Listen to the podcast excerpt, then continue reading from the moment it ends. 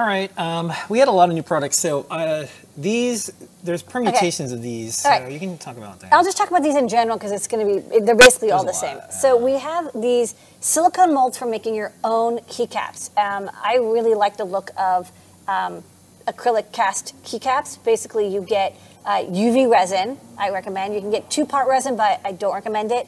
Um, UV resin I found works much, much better. You just need a UV lamp to cure it. And then you can um, mix like glitter or color, or you can paint them, or you can sculpt them. Um, so these molds are there to help you with that process, and they come in a variety of different sizes. So each one of them has four, at least. I mean, at least these two. They have four um, one U keycaps. Those are kind of the standard keycaps, and then there's an extra key for like all the different like not exact one U. So there's 1.25U and 1.5U and 1.75 and 2. So like the alt and escape and caps lock, whatever. There's there's a variety of them. Um, yeah, I kind of wish they would have had like a mold that has one of each, but that's just not how it worked. And spacebar and and these really long keys is also separate. Um, but between these, you know, you can find all the keycaps you want. Maybe you only want to make some one U keys. Um, we're going to have a guide and uh, video on how to use these. We're going to have um, some some good tutorials on that. Yeah. Uh, however, for now, I've, I've linked in the product page to a great YouTube tutorial. Um, but basically, my tips are: yes, these are reusable. Um, you really do want to use UV curing um, resin, even though it's a little bit more expensive.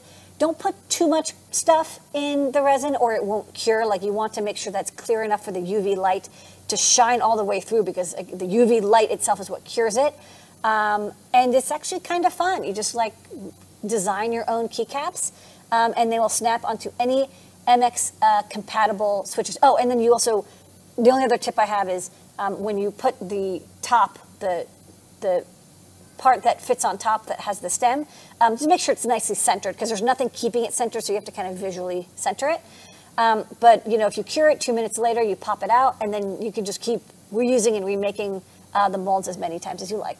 Yeah. Um, one fun thing you can do if you have like extra little electronic components, those look really good inside. yeah, I made one clear- where I put like I put like broken chips. And Yeah, we stuff. put an RP2040 in it. Yeah. And um, the other thing is, this is a fun uh, continuation of things you can do with your macro pad, Yes. because that's what we got Of for course. All right, next up. All right, by request, we've had the two pin version of these quick wire joints. This is the three pin version. I'll show this on the overhead real fast because it's it's mostly a visual explanation. Um, inside, whoa, so close, Yeah. too close, too close. Inside, um, each one of these is a hold on, um, a little spring, and when you press down, it opens the spring, and you see you can then fit a wire inside of it. And so these are, you know, we have like uh, clampy style or um, crimp style connectors, but these are great if you're like you're just a baker or you know you just you're just doing a project and you want to quickly connect some wires together and you don't mind that this is a little bit chunky. You can bolt it down, um, but here's the thing: it's just really easy to use and it's very friendly. Um, but of course, it's not waterproof or weatherproof. It's good for just like crafting together some projects. Um, you can use it with stranded or solid core, coil, core wire. We have the two pin version, and then people were like, we want the three pin version. We now have the three pin version. Next up. All right, next up, some diodes. Uh, for people making keyboards and macro pads and stuff. Um, a lot of projects have diodes in them because they're diode matrixed, and so people were like, "Hey, you have SM, you have through-hole diodes. Can you stock SMT diodes?" So here you go. It is 100 SOD 123 1N4148 signal diodes. Um, if you're putting together a PCB with um, some of our keyboard stuff, oftentimes the only things you need are the keyboard you know, uh, PCB, which you get made, the switches and or sockets, which we stock, and now diodes. Next up. Next up, we've got Choc switch sockets. So um, these go with the slim Choc switches, which I'm going to show in a moment. These are SMT sockets that you would solder onto your PCB, and then it allows you to uh, snap in and you know remove and replace without soldering uh, Kailh Choc chocolate style switches. So these look a lot like the MX sockets, which I'll maybe I'll show real fast what those look like because these are and these are not the Choc ones these are the um, mx ones but they look very similar so you see here this is like surface mount soldered on And then on the opposite side, you have a switch, and then you can mechanically connect and disconnect it, and it's nice and solid when it's plugged in, but you can also remove it and replace it. So good for people who like, they don't know if they want linear or clicky or like super clicky um, switches. Um, however, the Choc switches, which look like this, have different pinouts than the MX switches, and so you'll need these sockets for chocolate, and they're not cross compatible with MX. Totally different pinout. Okay. Next up. Okay, speaking of Choc switches, uh, here are some Choc switches. So we've got two. We've got uh, linear red, and we've got clicky white, um, and they're very similar. These are an alternative to Cherry MX compatible switches. I will say that they're harder to use because they are not compatible in almost any way.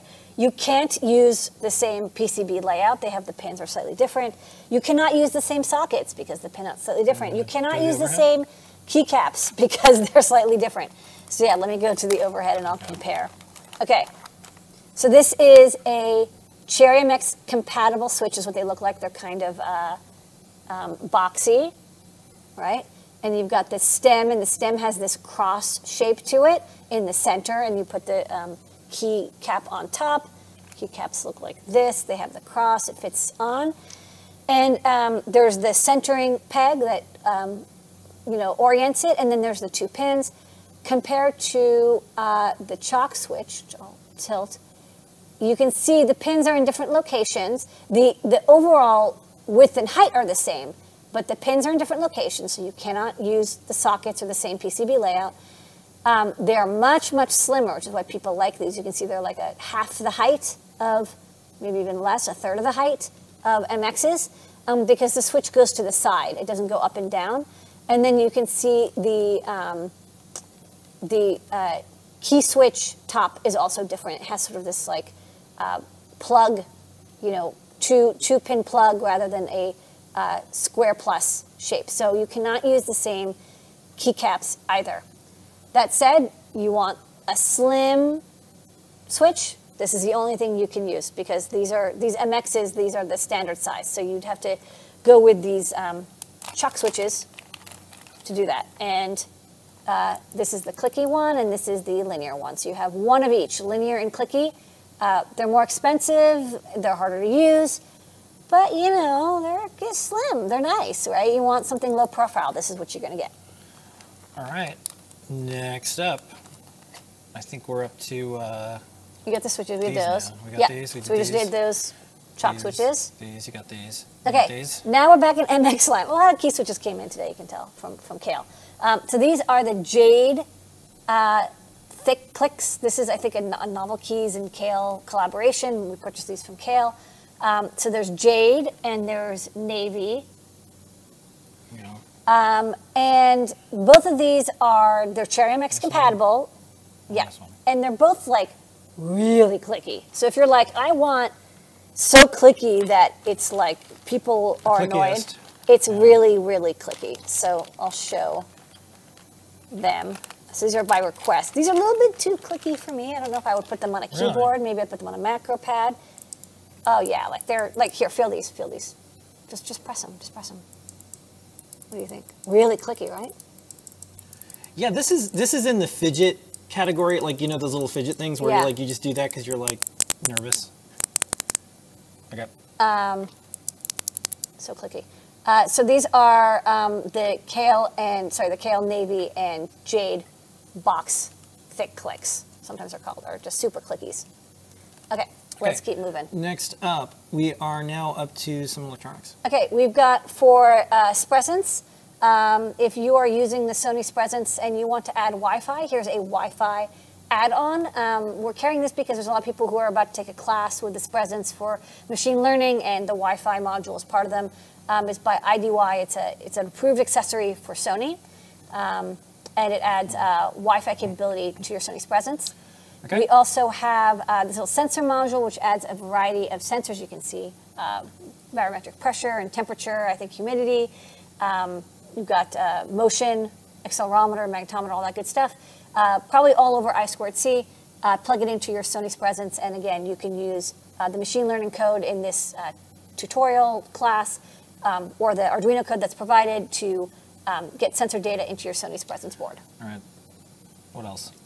Um, okay, next up, we've got um, super high density um, LED matrix. So this is like a, just so adorable. Did you get the? Yes. Yeah, okay, right. Yeah. So um, it's a 32 by 64 matrix, but it's just so small. Hold on, I gotta get my plug. You know, while you're doing this, someone was suggesting we do 12 packs because the macro pad has 12 packs. I know, but- it- do- we have the hot dog bun problem, right? Yeah, let Someone me tell you you. just have to buy nine ma- MacroPads. yeah, basically the problem is is that there's never a number because there'll be other. Yeah. Devices. Oh wow, that screen, that thing's really nice. That is really nice. It's Sorry, very, it's very sorry small. everybody, I'm distracted now because this is Yeah, we're doing your You should see this in person. Um, so this is uh, ultra high density, so it's 2.5 millimeter pitch. So it's it's like the kind of size like a large candy bar. That even looks good. You know, sometimes it's really hard to have like live video coming out of these things, especially with like overheads and Yeah. all this. This looks even good on that. Yeah, and um, this, uh, yeah, I'm just using it, I'm driving it with a feather and our, our feather wing that plugs into the back. So this is our, I even have a little note to tell me it's the 32 by 64 demo. Um, so this is like the smallest 32 by 64 matrix um, I could find. There's only one little thing to watch out for. The green and blue LEDs are swapped. So when you define the pins for this, just any pin that's green and blue, just swap them. Like it, nothing really changes in the the code. Like the code library itself doesn't change, but what pin you select will be different. I I don't know why it is because every one, every other one of our matrices doesn't have green and blue swap, but it could be just because of um, the difficulty of routing such a tightly packed board because these are two millimeter LEDs packed like basically one next to each other with no space in between. It could be that they couldn't route it without having green and blue swap. So just be aware you, you turn it on, you're like, it's not working. Whatever your pin definitions are, just swap the green and blue pins and you're good to go. Okay. Uh, next up, really good news. These are now in stock. Um, Yes. Y'all wanted some Adafruit keycaps. This is one of the only times where we put our logo on something. It is rare for us to do it. Not going to be a lot of stuff. We don't do like shot glasses or you know even shirts really. Um, but this we thought um, is kind of special and unique. And, And it looks um, cool. And the different logo is great for a keycap because it's like got that monochromatic nice. look. And So these uh, are in stock. We've already announced them, but yeah, now they're just they're in available stock now. Then, done. the star of the show. This is the um, open source hardware logo, the community design logo, and it's now a keycap. Yay! Um, we posted up the files we made with, uh, for this to try to keep it as you know open source hardware. Uh, quick review of where this logo came from, so folks know, and you can look at my article about it. A million years ago, I designed a logo, flash enabled, and it later turned into the OSI lo- logo, and that was later used as a reference for the community-driven one. I have a chart. I have all these things.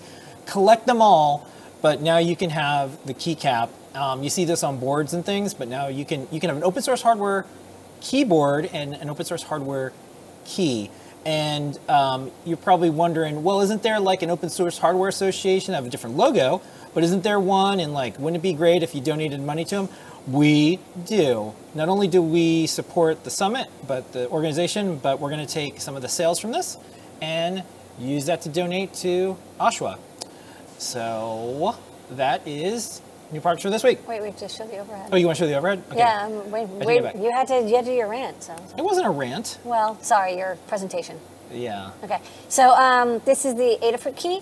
Uh, this is the open uh, source hardware logo, and then this is the uh, special edition, not going to be sold uh, Hackaday. You know, we made one just for us, um, and you can just see it glows through. So this is great if you have an RGB keyboard with a, you know back LED or even just a single LED.